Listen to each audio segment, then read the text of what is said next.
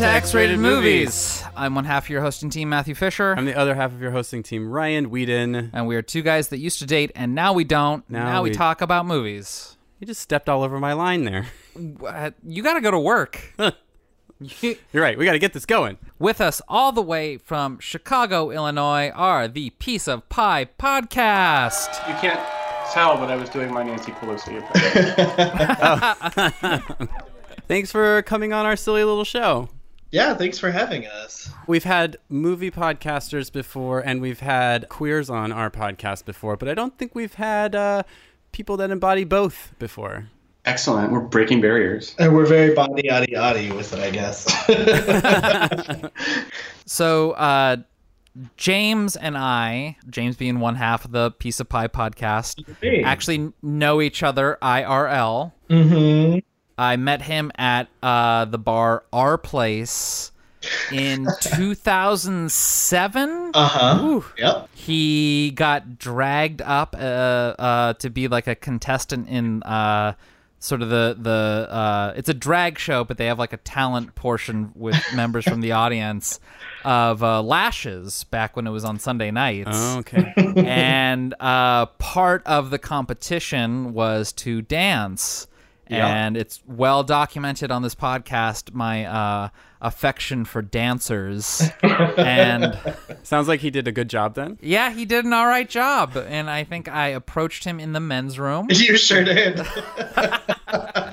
As I was trying desperately to get like the eyeliner off of my eyes. James, I'd love to hear your perspective on uh, on this night. yeah, it was uh, it was pretty fantastic. It was a um it was my first time in Seattle. Actually, my first visit to Seattle when I graduated college, and um, I was visiting with some friends from high school uh, who had. Uh, moved to Seattle a couple of years earlier, and so they took me to the show. And I think Lady Chablis was the host. That it sh- still is, Oh. still is. and I was just like into it. It was a great night. And of course, you know, when they said, Whose first time is it here? And I drunkenly threw my hand up, I did not think about what I was getting myself into. But uh, That's how they get you. yeah, it was, uh, I got very lucky. They gave me Shoop to dance to. Hey, yeah, I wanna shoot, baby. And then Matt, sure enough, did come up and uh, approach me in the bathroom. I believe what he said is, I have to meet you. and uh, Typical Matt. yeah, I was like, uh, sh- sure, yeah, let's do this. Uh, it was You're a really good dancer. thank like, you, thank you. I don't know if I've ever seen you dance. I'm a private dancer these days.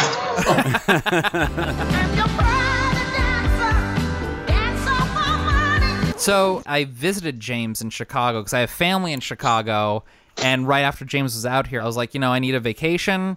James is in Chicago. I have family in Chicago. I'm gonna go out there to Chicago, and I just want to illustrate what a different landscape Chicago is from the rest of the world's.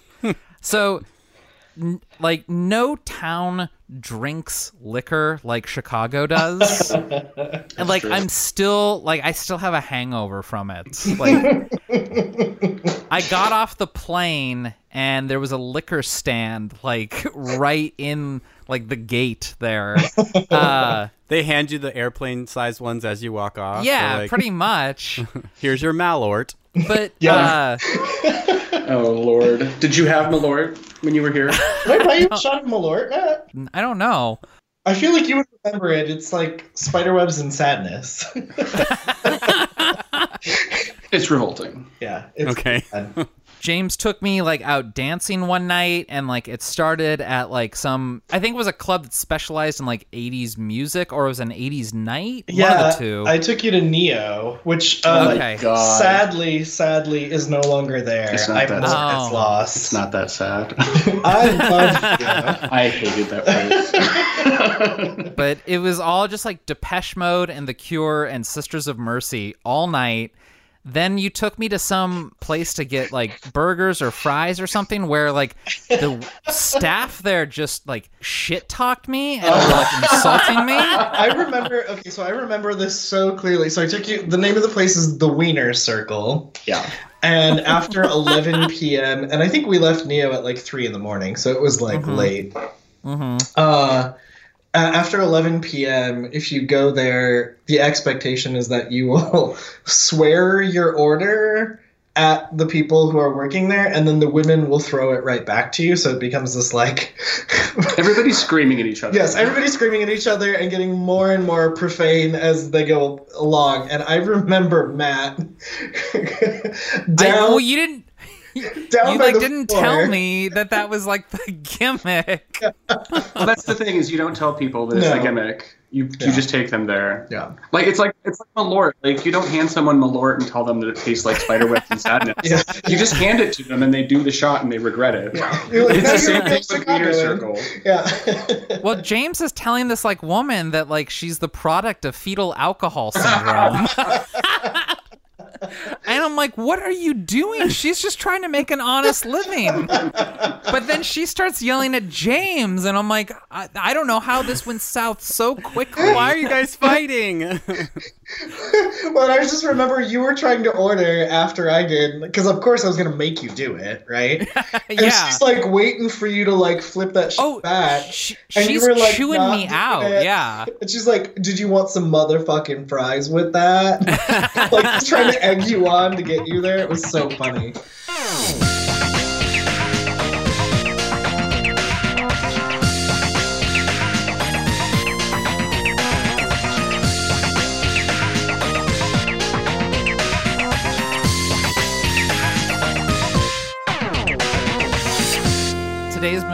Talented Mr. Ripley, from 19. I didn't look up the year. 99. Brian, I think you were the one that suggested it, or you threw out a bunch of suggestions. Yes. And we whittled it down to this one. Yes. I actually really like this movie. It came out in I think 98, 99. Did we just did we establish? Yeah.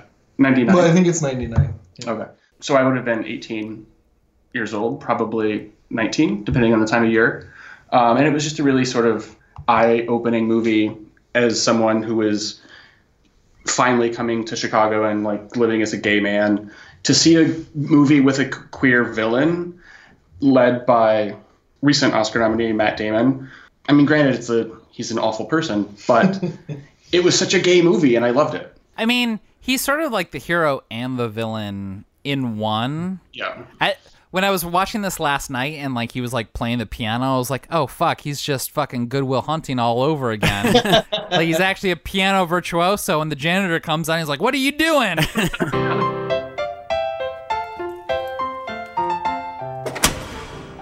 Sorry. Sorry. I was like, ah, he can't shake that Good Will Hunting. Until the scene on the boat.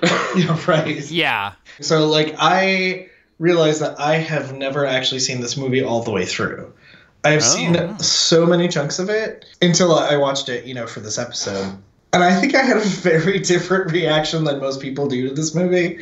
I was just I, I had a very 2019 reaction to this movie, which is a non-gay man is sure. is directing this and adapting it, and the gay man is explicitly a gay man, and he's the villain, and he's a psychopath, and he's obsessed with one guy, and so he can't have him, and you know, of course, has to kill the one nice gay person he meets, and I so like this movie made me want to jump out of my skin, but not because it was tense, but because I was like. Do not do that. This is creepy. Don't fucking do, like. I cannot watch this. It's so uncomfortable and awkward. So, I mean, I think that's got some really excellent performances, and I really like a lot of the movie. And Jude Law's ass is very good. Oh, Woo! those This is- tan lines. Peak Yeah. Jude Law. Peak Jude Law. Jude Law. Definitely. Peak. Um, it also reminded me that, like, you know, Philip Seymour Hoffman, the greatest role he ever played was just as a creep. Because, God, Yeah. he's so fucking creepy. Like I feel especially at this time, Philip Seymour Hoffman was sort of typecast as the creep because like didn't like uh, Todd Solondz's Happiness come out like a year before Yeah. this, Oh, Yeah. God, and that movie is so. Oh, my God.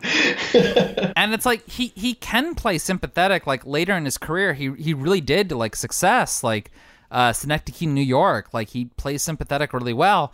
But like there, yeah, between like '96 to like 2004, he was kind of playing creepazoids. Yeah, for sure. In this though, he's on to he's the only one that figures out what Matt Damon is up to, what Tom Ripley is up to.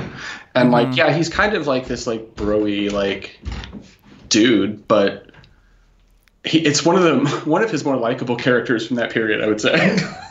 Yeah, he's a little douchey, but he's I- he yeah, I kind don't know, like he's- fun too. If if you're yeah, like he's like a jazz fiend, and you know he's just gonna go to the bars and get drunk and listen to music and live his life. He's a millionaire in the 30s in Italy. Uh, he just seems like too much of a party boy. Like, there's something about like the way that like he smiles at people that I'm like, oh no, I can't hang around this guy for too long. Like, Yeah.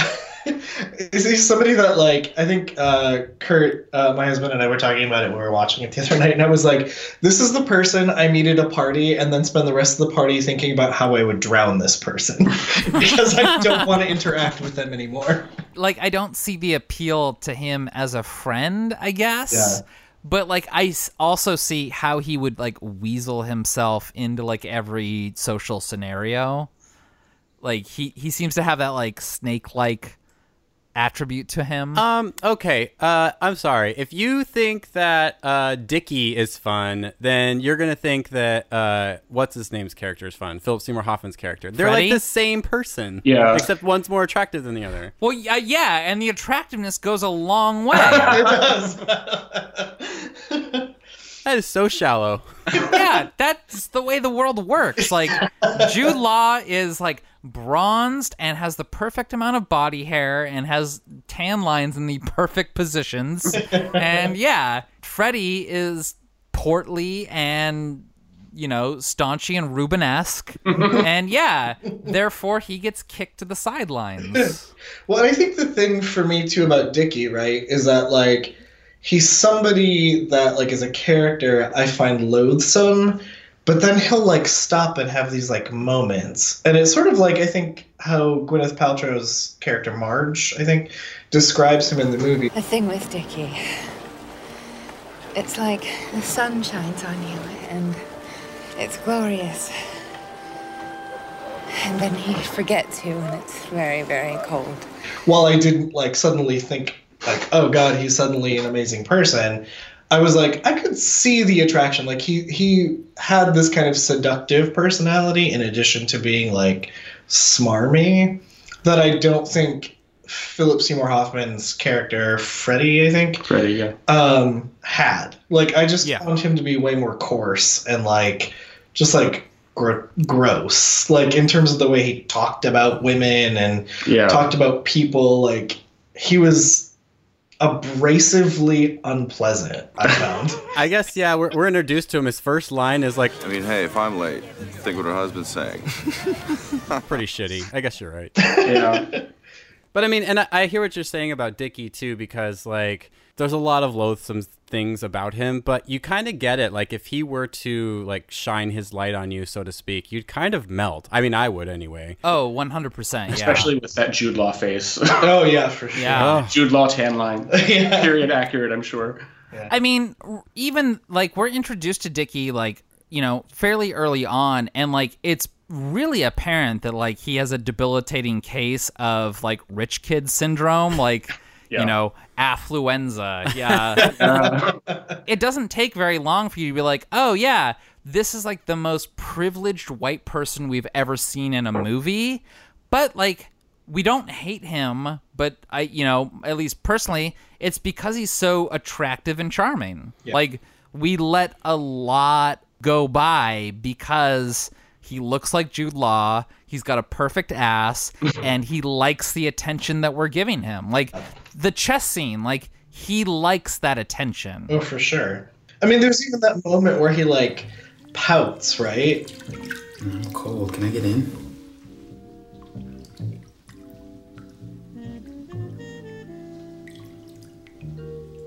No. And then he has this like sort of like pouty sort of expression on his face, like, "Oh well, fine." and then he gets out of the tub, like, "Fuck you." and Yeah. I'm like, uh huh, uh huh. I guess that's not how I read it. Yeah. Um, I've watched that scene. Like I said, I watched it at an impressionable young, young age, and I watched that particular scene. um, on its own for various reasons. Yeah, why wouldn't you rewind that? I mean, Uh, yeah, For the record, Ryan's touching himself an awful lot while we're talking about this scene. seriously, I I remember the first time I saw this movie, which was like 12, 13 years ago. I remember rewinding him, like, hold up, and like and looking for pausing. Lost penis. Yeah. Yes. Yeah, well, a we we get the good silhouette of his ass, like Mm-hmm. as he's getting out of the tub. Like you get that like the the full curvature. Mm-hmm. But then like the the camera angle changes, and it's like, oh, we get dong too. Like he hangs dong for the movie. and it's like an overhead shot looking down, which Yeah. is Yeah. like not typical, but I mean, I'll take what I can get. Oh, for sure.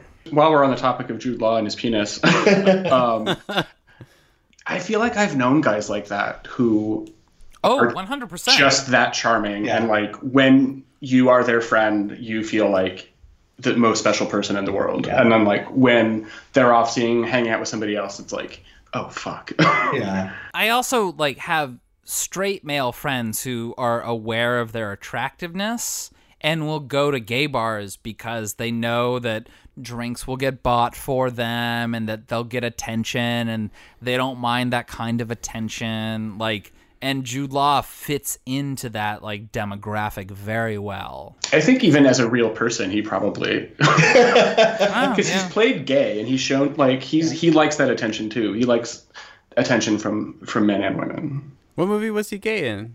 uh, midnight in the garden of good and evil Oh, Oh, I haven't yeah, seen that right. movie in a long time. that, yeah. he's the he's kevin spacey's gay lover and also wasn't he in um a movie about oscar wilde you're not thinking of Dumbledore, are you? No, I don't remember. I'd have to look. Uh, and I, I put my Okay. phone away. But I feel like he's played gay before, and, and other than just that. He's perfectly cast, though. Actually, the, the the cast in this movie is insane. also like for being so young like the cast is insanely good because like yeah jude law and matt damon like like, matt damon had to lose like what was it 30 pounds for this role Yeah, oh he like got really scrawny and pasty. Yeah. the scene where where like he's on the beach and he's wearing like the like lime green Oh, bathing suit like he stands out like a sore thumb not just because he's like pasty but like no one else is wearing that color bathing suit Yeah. It's Right. hyper color. Which, which makes me think like, did he wear that bathing suit because it would be noticeable in a crowd? He was supposed to get the attention of Dickie. Well, why not wear something that no one else is wearing in this scenario? I don't remember him. That's so funny. That leads me to a question I have watching it this time through is like, is his name actually Tom Ripley? Because uh, we're introduced to him where he's playing a role. Like, he's not actually himself when we're introduced to him. Well. Philip Baker Hall is the private detective at the end. He's like, there is a Tom Ripley at Princeton, the piano tuner. And that's how we're sort of introduced to his character. He's like tuning the piano at the beginning. So, like, yes and no. Like, he could have assumed a different, you know, persona. But, like, we are introduced to Matt Damon as someone who can play piano at a school. Like, whether or not he's the piano tuner, we don't know. But yeah, I uh, think it it wants you to believe that it's him, and like he just. I, I feel like he was tuning that piano or whatever, and like met the guy he and needed a replacement, and like he just he was probably just doing it for like a gig, like for money. I don't think at that point, like in the opening of the movie, he's quite murderous just yet. Like I think he's just like trying to get by. He's that Good Will Hunting character. yeah. this brings me to like my main like theme of the movie. So this is this is based on a novel. Uh, Patricia Highs- Highsmith. Yeah. Uh, she also wrote Carol. Strangers on a Train. I Stranger. I, oh, I forgot about Oh, that. She wrote Stranger on a Train. Fuck, I forgot about that. Um, but so much of the movie when Tom is gonna be found out, like when the when when his when the duality is about to like uh, uh, collide, it reminded me so much of me being in the closet and the two worlds colliding. Like when someone knows that I'm out is about to meet someone from Oh, my yeah. closeted life. And every time like the Tom Dickie lives are going to collide or, or have the potential to collide, I got the a tenseness in my chest like I did when I was closeted. that's what I think is really what is at the heart of his duality. It's not that like one half of him is a murderer, one half of him is a socialite. It's that one half of him is closeted and the other half isn't. Mm-hmm. Yeah. And the tension that like at the opera, you know, that that's a Yeah. really good instance. It's like the tension that he feels and that I feel while watching him at the opera. I was like, oh, this is like being in the closet. Like you go out on a date, like if, you know, me, Matt Fisher, goes out on a date with a man, and I run into someone that doesn't know about my sexuality, and suddenly you have to play straight again. Tom! Marge, how are you? What, what, what are you doing in Rome? put on your glasses and like walk with a different posture with a different affectation and that's what i read. Every time like the the dickie tom worlds had to collide i just read it as like this is like being in the closet versus not being in the closet. Mm-hmm. That's a really cool read, and that, that actually makes me sort of like more interested in it. And it makes me wonder because I mean I haven't read Patricia Highsmith's original like pulp that this is based on, but it does it, like it ends differently and in in a way that I would have liked better. It ends with him escaping to Athens, and like everybody buys it that like he did, you know that that Dickie committed suicide, and he kind of lives out his days like worrying that he's gonna get found out. Like he's always like paranoid and like looking over his shoulder. Well, there's a, s- it's a series of books. they they made a movie out of ripley's game that Yeah. was uh, john malkovich which i saw and is not great but, I um, remember watching it because it, I knew it a, as a sequel to this. Right. And yeah I that's watched why it, i watched it too And then. I didn't like it enough to even finish it. yeah, yeah, no, it, it was pretty unremarkable. But Patricia Highsmith is she a lesbian? Like I don't she know. is, yeah. So Okay. she is a lesbian, and like, so she wrote, I think it's called "The Price of Salt," which is what Carol Yes. is based on. And um, Phyllis Nagy adapted that. So she's a queer woman who knew Patricia Highsmith. You know, that obviously Todd Haynes directed, who's a queer man. So I think like it's also like an interesting conversation. So I um, I volunteer for an LGBTQ archive, and we've talked a lot about, especially like lesbian and queer pulp novels, and how that like they were written for the masses so that queer people could write things and get paid for them, but they were often written in ways that were coded using coded language or very subtle characteristics, so that if you were queer and you read one, you would get a sense of seeing a character that felt like you. And so I, my understanding is that in the book, Tom is not like as openly gay as he is in the movie. Like it's a much more subtle representation. It, it becomes more about like him as a person murdering people and less about his obsession with other men that like results in his killing of people. And like the character of Peter, I don't even think he's in the book. You know, yeah, that he runs with. I thought you said you hadn't read it. Well, no, I know a lot about it. Oh. I'm a librarian. I do do my you- how do you- research. um, and that makes more sense for like pulp novels of the period, right? Like they didn't, they weren't explicit about a lot of things. They were a lot more sort of subtle and elusive in the way that they do things. And so, like, the book doesn't end with him like killing his gay lover because he's too close to the, you know, he got caught one last time.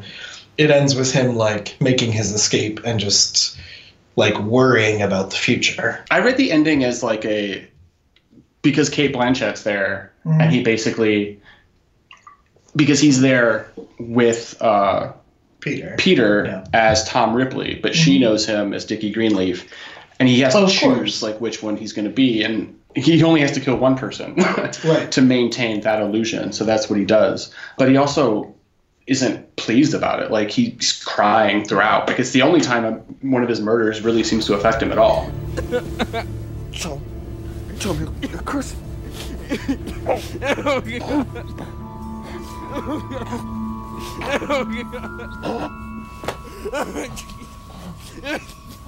But that's where I think, like, for me, having a non queer person direct and write the adaptation of it bothers me because I'm like, in the book, she's not there at all.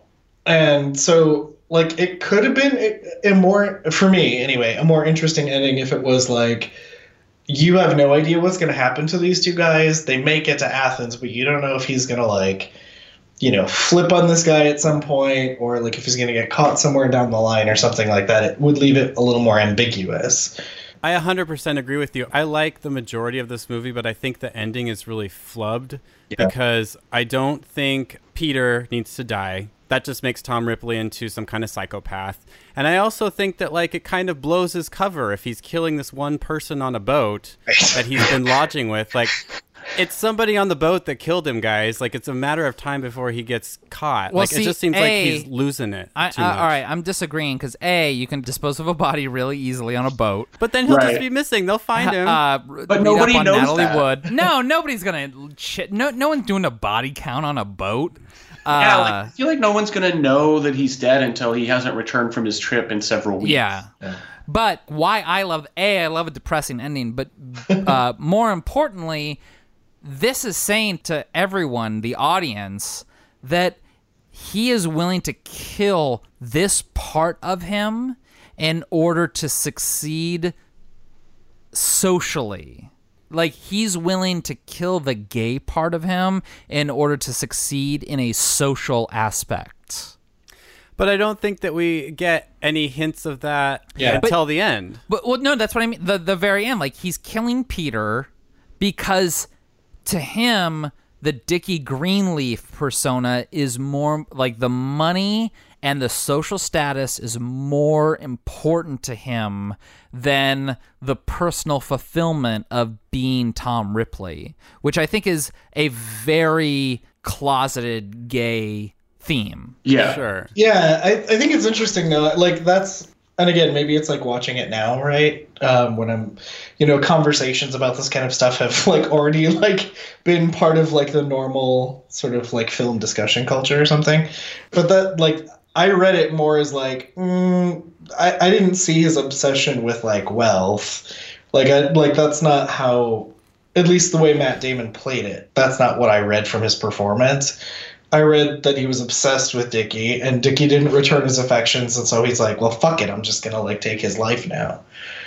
And he takes his whole life essentially. I well, I also think that I don't think he meant to kill him either. I think that was completely an accident, and everything he does after that is a direct result of that accident. But I don't think he went out with that day. Like, no, I agree with you. I think a lot of his motivations to me feels accidental, which uh, well, that's what like because he like film noir bumbles does, through these like- murders. Yeah, and, well, that's what that's what they do. Yeah. Like, look at any Coen Brothers movie.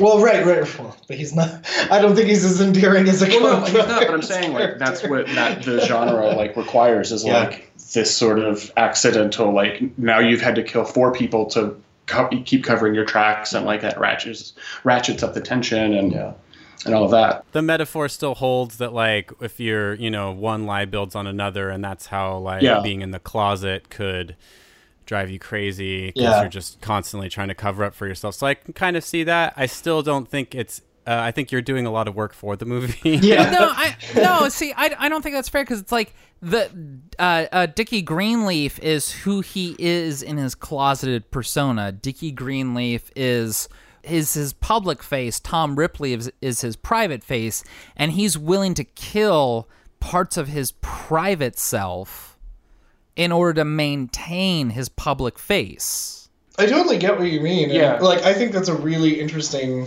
read of it. I I think for me, either the performances or the direction or the script didn't do enough to make me like see that without somebody else telling me that. But like I also like right at the right like right near the beginning when like I'm getting the the idea that Patricia Highsmith is like saying that Tom Ripley is you know a metaphor for being closeted. I'm looking through everything in this movie like from that point on as like a metaphor for being in the closet. Yeah. Like everything about it. So like when we get to the ending, to me it is like he has to make a decision. Does he want to be successful and closeted or does he want to have a fulfilling personal life and have to abandon that?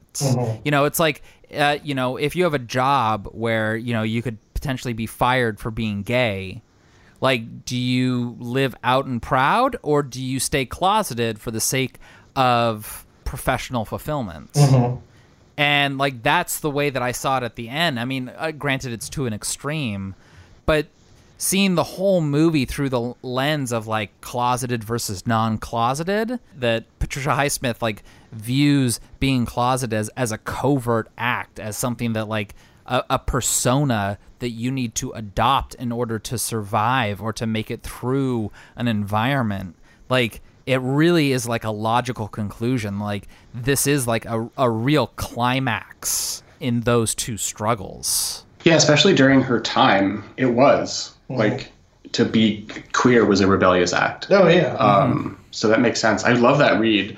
I think maybe that's even why because when I was watching, I like I said, I watched it when I was 18. I wasn't out to my family yet. I was out to my friends, but um, I was living that sort of dual life, and to sort of uh, psychoanalyze myself 20 years later, I'm like, I can see that. Like, I can see myself relating to that sort of subconsciously. Well, and that's why I think, like, honestly, like, I, I do think part of my read is, like, again, coming at this, having seen it in full for the first time in 2019. Because, like, I think to an extent we've come to expect different portrayals of our queer characters in films. We know it's not a great thing to have your queer characters be creeps and psycho murderers and uh, either commit suicide at the end or murder murder another gay person at the end. Those are sort of like no nos of queer Yeah. cinema at this point. But also like I came out when I was 17, so that was a really long time ago. It was almost 20 years ago. So I am so far removed from that experience at the time of watching it for the first time. I Right. wonder if my read would have been very similar to both of yours if I'd watched it sort of around that period of time. I think I have less of a problem of uh, Matt Damon being a queer character who kills people as Matt Damon being a redhead that kills I felt very singled out, and uh, you felt attacked personally very pro- and and it's you know made even worse by the fact that he has a great haircut in this movie Yeah, that I was never able to pull off. He's Tried some good many hair. times. Yeah, good hair in this movie. But uh, yeah, it hurt a little bit. Hurt a little bit having him be a redhead All right, the four of us. Uh, Matt Damon hit it or quit it in this movie. in this movie. Hit it for sure. I might quit it. Like he's not my type at all. I was in love with Matt Damon. I I, think that's a thought he lot was of so my thing weird too. Wait, James, what's your type? I'm feeling insulted all of a sudden. I, well, you know what? Okay, so if I was gonna pick somebody in this movie, oddly enough, it probably wouldn't even have been. You're gonna bang Cate Blanchett, aren't you? I mean, I would. T- I still would. Still would. Um, no, probably uh, Jack Davenport, who plays Peter. Like he's the like, adorable like nerd. What? I know. No, I just find him so much more attractive. No. no, like in or No. Jude Law, I mean, like Jude Law is beautiful. Matt this movie. Damon, Hi. and if we're doing just the men, right? Yeah. Like, Yeah. and then And then Philip Baker Hall. Philip Baker Hall, and then Philip Seymour Hoffman, Uh huh. and then the detective with the mustache. I would fuck the dis- detective way before I'd fucking need Uh, that's true. That, that detective, yeah, that detective was all right. that mustache. was fantastic. It was a good mustache. I look forward to our next meeting. hmm? When I will be more careful with my English. I mean, Jude Law's super hot, but he's also the type that, like, you know, is expecting it. Like, Yeah. he feels like he deserves it. Like, you know, I don't want to fuck that guy. Well, he's also done done two different movies where other attractive men try to take over his identity in his life. This and Gattaca. Oh, that's right. Oh, yeah. Yeah. Yeah. Around the same time. yeah, like within a year or so of each other. Yeah, Gattaca, I think, was 98 or something. Yeah. Yeah. Hold on, can we rewind for a second, Matt? You you are a person who has been on this podcast saying that like uh, attitude doesn't matter one bit. It's all about just like physicality when we're playing this hit it or quit it game. So suddenly you're saying that you don't want to hit Jude Law because I- he's I- expecting I'm not saying that I wouldn't hit it. No, no, no. I would still hit it, but I just don't think that the sex would be as good. He looks like one of the bottoms. that just lays there. You know how it is. Good-looking people feel like they're entitled to it. Like they'll just lay there. You know, sometimes like the best lays are like the people who are a little bit below average because like, they want to win it. Like, all right, fair enough. I was just I just wanted to clarify no, that I. I would, I would 100% hit Jude Law. Like, like if we were to compare who would be a better lay, like Matt Damon or Jude Law, I think Matt Damon would be a better late because he'd like work for it. Uh, yeah, he's clearly Makes- got something to prove. Makes love movie. like Yeah. an ugly girl. It's so great. yeah, so present, so thankful. Oh my god. He's But- like ripped in this movie. He is. Matt Damon. Yeah. The fact that he lost 30 pounds, I don't know where he had 30 pounds to begin with. I remember Good Will Hunting. Yeah. Like, where did it go? He doesn't look that much different, I don't think, in my memory's eye right now, remembering Good Will Hunting and remembering this. So, all right, are you guys familiar with uh, the soft butch concept? It's sounds I've familiar. heard of it. I I've don't heard actually it, know yeah. what it is though. Have you guys ever seen like a lesbian? You're like, oh, that guy's really cute. Oh, for sure. Yeah. Yeah. yeah. Yeah, that's soft butch. okay. I think I think Matt Damon has hard femme. Oh yeah. yeah. For he sure. looks he looks like Hilary Swank and Boys Don't Cry. And I am into it. yeah, I'm totally there for it. I'm 100p there for it. Yeah, I don't know what it is about Jack Davenport. I've always thought he was really handsome. And like I think he just has like in this movie he's got this like like room with a view esque sort of like era like sweet nice guy look with a handsome Um, face. I actually like had some fifis for him this time around, and I think it's because maybe I was kind of rooting for him to win To get the- over.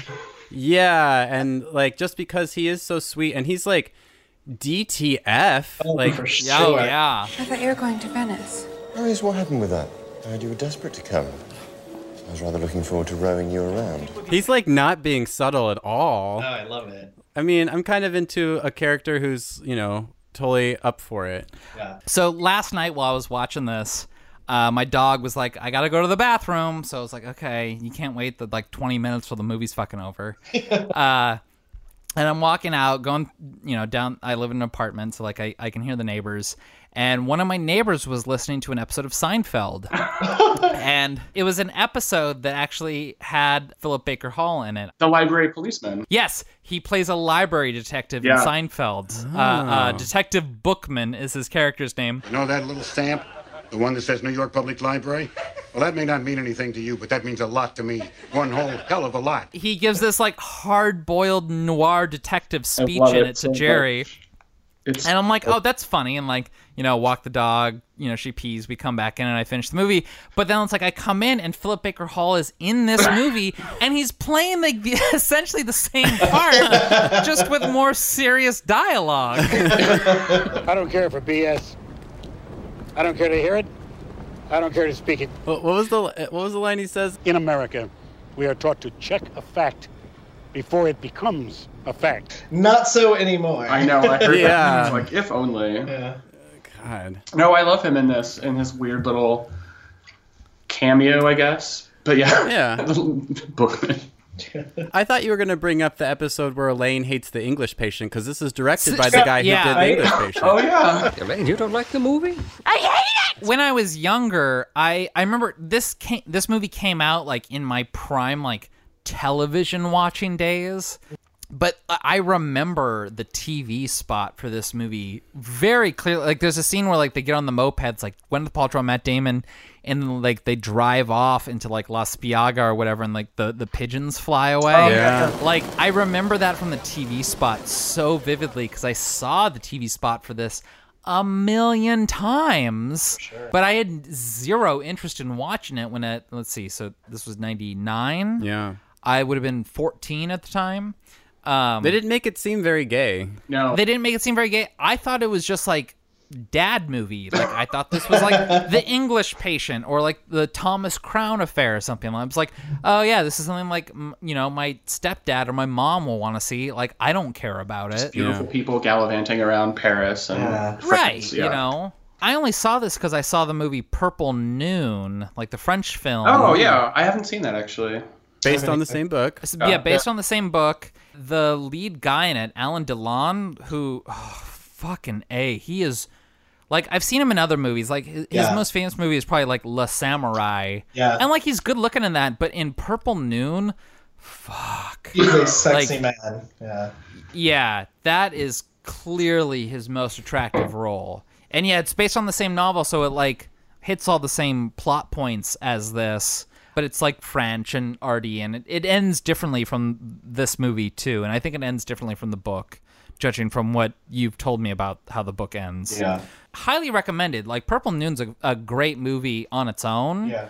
But uh, yeah, I saw Purple Noon and I was like, well, I guess it's about time I watched The Talented Mr. Ripley, and I was just like surprisingly pleased with Talented Mr. Ripley because I didn't know that there was gay undertones to it. Like you couldn't tell from like TV spots or trailers or anything that it was going to be gay. Yeah, no, I remember like years after it had aired, pe- people talking about it in like sort of hushed tones, you know, younger mm-hmm. people who were not yet out about like Jude Law being naked in it and like there being gay content. And, it, and I was like, wait, how did I miss that? yeah. It's weird because like yeah jude law he hangs dong and you get the the lovely butt silhouette. And i'm mm-hmm. like how how did i go you know uh, let's see at the time i would have been like 27 or 28 how did i go 28 years without hearing about like these lovely factors of this movie That's a good question. I don't know. I don't know.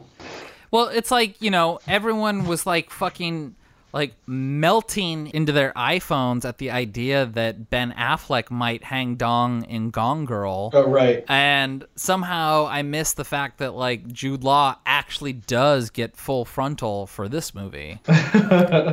Well, I think also like that what Gone Girl was 2012, 13. Yeah. So, you know, this is uh 15 some years before that. It was a different time. Like people weren't necessarily comfortable jumping on the internet and being like, "Hey everybody who's into penis, like there's one in this movie of a hot guy." I don't know. There were some chat rooms that I was a part of at that time. Beg to differ. On dial up. On dial-up, yeah. Yeah, I'm surprised that I missed that too because I was like a very much in my prime phase of like I'm going to search out anything that has a hint of male nudity in it. There's this Jeff Bridges movie from like I want to say like the 80s maybe against all odds in Oh. 1984.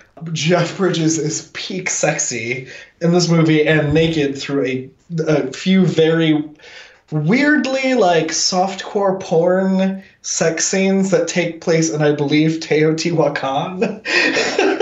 Jeff Bridges' fall from sexiness is on par with Marlon Brando's. Yes. Like he used to be like So indescribably sexy. Yeah. And then you see him in The Big Lebowski. Yeah. And- I don't know. I, I this movie is hotter than like even though I was like alive and well when this movie came out, like nothing yeah, it didn't like trickle through social media or anything that like how gay the movie was or how sexual it was. Like it like the TV spots just made it look like, you know, sort That of was a heist con movie. Yeah, that's what made it so great for like an 18 year old in the closet living at home. I could buy it on VHS and just be like, what? It's this like hoity toity movie from the director of mm-hmm. The English The Patient. English And my parents, Yeah. it's, we're not, we don't want to watch that. when in reality, I'm fast forwarding to the bathtub scene. yeah. As I remember, the TV spot made it seem like it, there was a lot more to do with Gwyneth Paltrow, and she's really a very small supporting character. Yeah. yeah. I actually really like her performance in this. This is probably my favorite performance. Yeah, yeah, yeah. she's I, good. I, I think we should shine a light on the on the like the casting director or whoever got these people in because I think Matt Damon's very good. I think Jude Law is impeccable. Yeah. And this is before Gwyneth Paltrow was like an obnoxious boozy lifestyle consultant. Yeah. She was still an Academy Award winner at this point. Uh, I don't think she did won it later. No, no, she won it for Shakespeare in Love in '95 Oh, that's You're right. right. You're right. against Cate Blanchett, who should have won for Elizabeth. Yep. Oh, I was gonna say one of the great Kate- indignities. Cate Blanchett, like, I don't want to infer that she doesn't look immaculate now, but she looks so youthful here. She does. It, it like it kind of shook me up a little bit. She looks like a little girl. she does. does. She she looks kind of like you know an old teenager, like nineteen or twenty or something. And I don't know. It kind of it threw me off guard. I was like, oh, she looks so young. I like her character too because she's kind of shitty too. Like Oh, she yeah. has that line where she's like, If you've had money your entire life, even if you despise it, which we do, agreed? You're, you're only truly comfortable around other people who have it and despise it. Uh, correction. She won her Oscar in 1999. "Oh, Well, well, but well, but Shakespeare in Love was '98, so she won it in Oh. '99 for, for Right. So right, right, thank you." She would have shot this probably probably before. before, Be or around at the the very same least, time. like right after. But if this came out afterwards, you better believe the marketing included Academy Award winning. Oh, of course. Um, yeah, I mean, when did Cate Blanchett win her first, or only? Oh, she won for Blue Jasmine and for Carol. No, for uh, the Aviator. The Aviator, thank supporting you. actress. oh, okay. that's right. When she played Kat Hepburn. Yeah, Uh-huh. which is uh, an eerie performance. It's so like she nails Katharine I- Hepburn's. like I love that movie and her, her especially in it. Yeah. is- yeah, she's fantastic in that movie. But I kept wondering while watching this, I'm like, I wonder how this would have read, and it may not have been as good if Cate Blanchett and Gwyneth Paltrow swapped roles. Like, because Cate Blanchett Mm. can do a lot of really heavy lifting and add a lot of nuance to stuff, and but I don't actually know that it would have been better. You know? No, I don't think that. Well, one of the notes that I wrote down was uh, Cate Blanchett does the most with the least. Yeah, yeah, right, right, right. Um, Yeah. because they don't give her much to do, but she kills it, and she's captivating in every scene. According to the trivia page on the Internet Movie Database, uh, Anthony Minghella expanded her role when he cast Cate Blanchett to, to give her more to do. Gwyneth Paltrow, like, there are times when I am impressed with her acting. It's just sometimes I feel like she rests on her laurels a lot. Oh, for sure. Because, like, honestly, like, this is gonna sound stupid, but bear with me. In Iron Man three, like when like she has to like be the hero and like be like the Iron Man for a little while, she actually does it really well. And then there's like a scene where like it's like she's overheating or lava or molten metals being poured on her and she like shirks it off. Oh, and like yeah. she's really good in it. I feel like when Gwyneth Paltrow takes risks, she's very good. Yeah.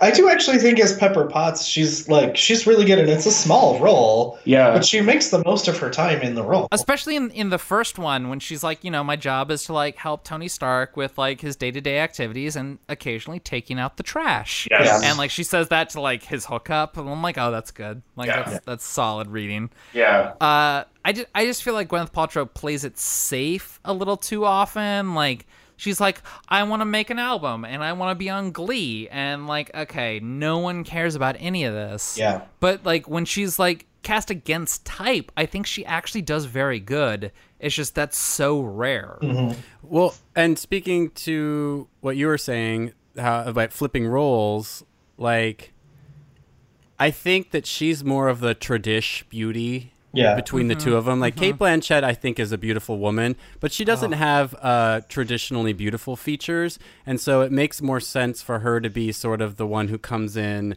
and is like on the side and not really the one that anybody's really in love with, kind of thing. Whereas like you could maybe understand Jude Law falling in love with the more traditionally beautiful Gwyneth Paltrow. Yeah, I agree Yeah. with that.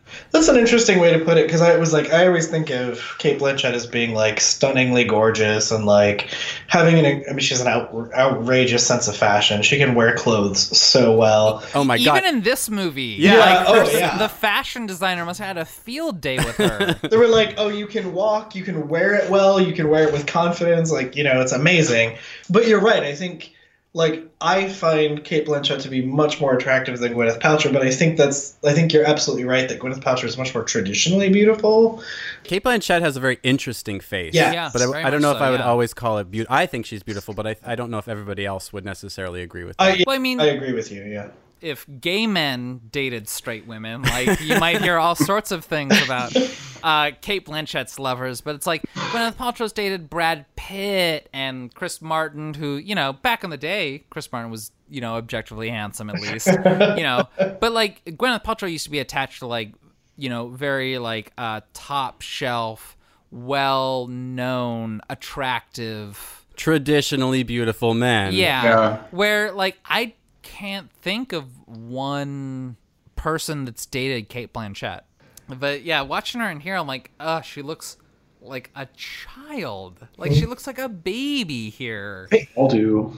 They do, Honestly, yes. They all do. I know they look very young. Yeah, it's weird to think that like every single like main player in this is still like an A-list celebrity. Yeah. Yeah.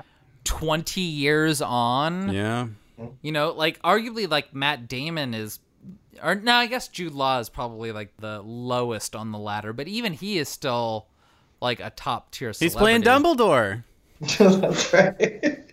He hasn't really, other than that, like he hasn't really done much lately, though, has he? I don't even know. I can't think of yeah. seen him in lately. I don't think he's been in a lot. But like even then it, it's not like he's like Freddie Prinze Jr. or something where he's in nothing. Yeah, know, Freddie like- Prinze Jr. is not getting cast in Harry Potter movies. no, exactly. Like, you know, all four of like the leads in this movie are still like very castable, very like bankable stars. Oh, for sure. And I don't know, it, it feels weird to think that like a movie that's 20 years old that these are all still very bankable stars. That just goes back to like, you know, whoever casted this movie should get a lot of credit for like Sure. seeing talent. You know, I, I don't think that Matt Damon really has any like menace in his being. Like it's hard for me to think of him as a villain. He he seems a little too nice for that even when he's trying to be mean. Yeah. But whoever casted the movie like saw the potential in all these actors. He does a really good job of playing pathetic. Yes, he like really he's does. so oh, yeah, pathetic yeah. in those sce- like in the scenes when he's like lying to Marge. One day I'm invited skiing. Next day I'm not. One day we're one family, and the next day he wants to be alone. You tell me. He does a really good job of playing that sad kind of loser outcast puppy dog. Yeah. when him and Dickie, Jude Law, were out on the boat and like they're having like their breakup scene, and Jude Law is saying like you're you bore me, like you're Yeah. boring. Like you know, up until that point, I'm like you know this movie's kind of slow. Like it's over two hours, you know, and it really takes its time. But it gets to that scene, I'm like, you know what? I think it needed to take its time because. I needed to feel how betrayed Tom Ripley feels. And I do. Like like it does take its time and I am a little bored at sometimes in like the the the first third of the movie. But then we get to the breakup scene I'm like, no, it all makes sense. It all adds up and we needed to, to have time to sympathize with Tom because I do like in in that scene like on the boat while they're like out in the water I'm like no like I I'm welling up with like that like rage that like you only feel during a breakup Dickie's such a dick in that part too, where he's like, You can be a leech. You know that. And it's boring.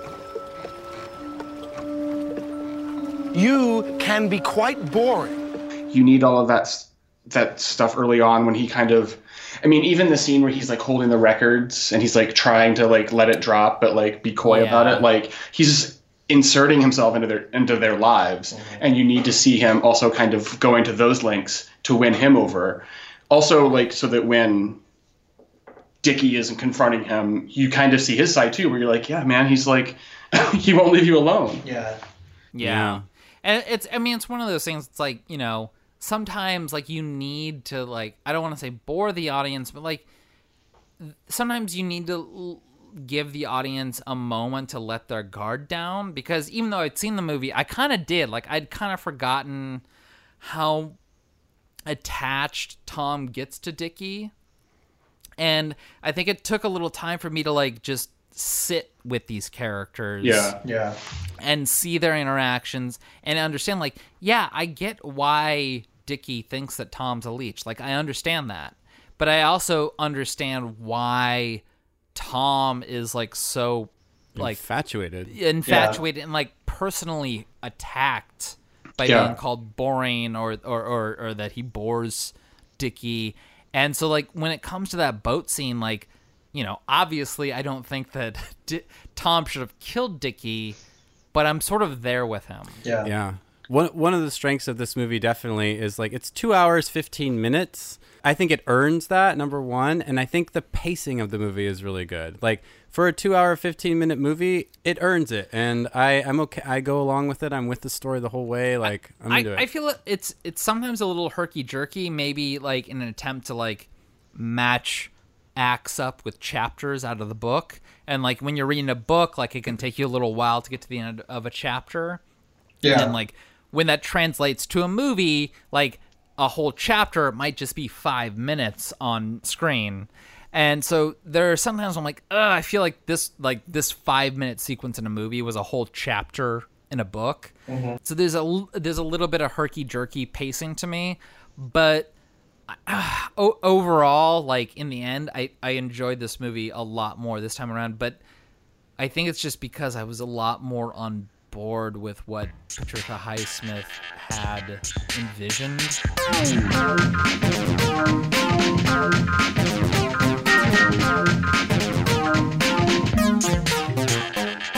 Well,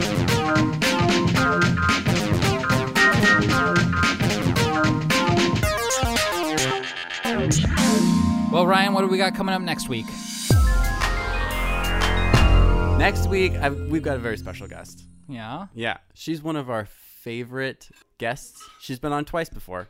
Judy Garland. Mm, close. close. Liza Minnelli. Mm, even closer. Jessica Walter. Oh my God, you're one word away. Jessica Walter. Oh God. It's Jessica Baxter. Oh. We're going to be talking about a movie that she recommended on Facebook called Womb. Oh yeah, I watched it because she talked about it on Facebook. Yeah? Yeah. Yeah. I'm. What'd you gonna think? Don't tell me. I'm reserving until next week. Save it for next week. I'm reserving. Hey, thank you guys for coming on. Yeah, Um, absolutely. Of course. Thanks for having us. No, this was like legit a lot of fun. For sure. Yeah, definitely. I had a blast. Plug your junk. What what, uh, what are your what's your podcast? Tell us about yourselves. You can find us on uh, Piece of Pie Pod on Instagram and Twitter and Facebook. I am so Brian Rowe. That's Brian with an I, R O W E on Twitter and Instagram. And you guys can find me uh, at Sonic Alligator on uh, Instagram and on Twitter. It's at Sonic A- Alligator T O U R because I couldn't get the one that I wanted. um, but yeah, no, I mean our podcast. Uh, you know, if your listeners aren't familiar with it, uh, come check it out. We usually compare two films uh, together. Or a whole series of films sometimes. Yes, yes. We just uh, we just wrapped talking about the entire X Men film saga. Um, I, I I listened to like part one where you did like you know X one, two, and three, Yeah. and it was it was very good. I you. like that. That may be my favorite episode of your guys' podcast. Oh, well, thank, thank you so much. The sound quality in the second one is not going to be as good. We need to plug our junk and get out. oh, yeah, yeah, yeah. We're on Twitter at X Rated Movies. We're, We're on on- Facebook at Rated X Movies. we're on, We're on Gmail at x.rated.movies at gmail.com. We're And you can also uh, give us a review on Apple Podcasts and give us five stars. We'd love that. Thank you very much. leave us love. Matt, shut up. Anyway, Ah. This was a lot of fun. yeah, thank you, Brian and. James, for coming on. this was a lot of fun. yeah, we loved having you on. And you picked a great movie, by the way. I'm glad This you liked your it. Movie. Yeah. Yeah. Yeah. No, like watching it last night, I was like, oh, I can talk about this for hours and hours and hours. Easy talker. And we Um, did. well, until we are on your podcast, Keep reaching for that rainbow.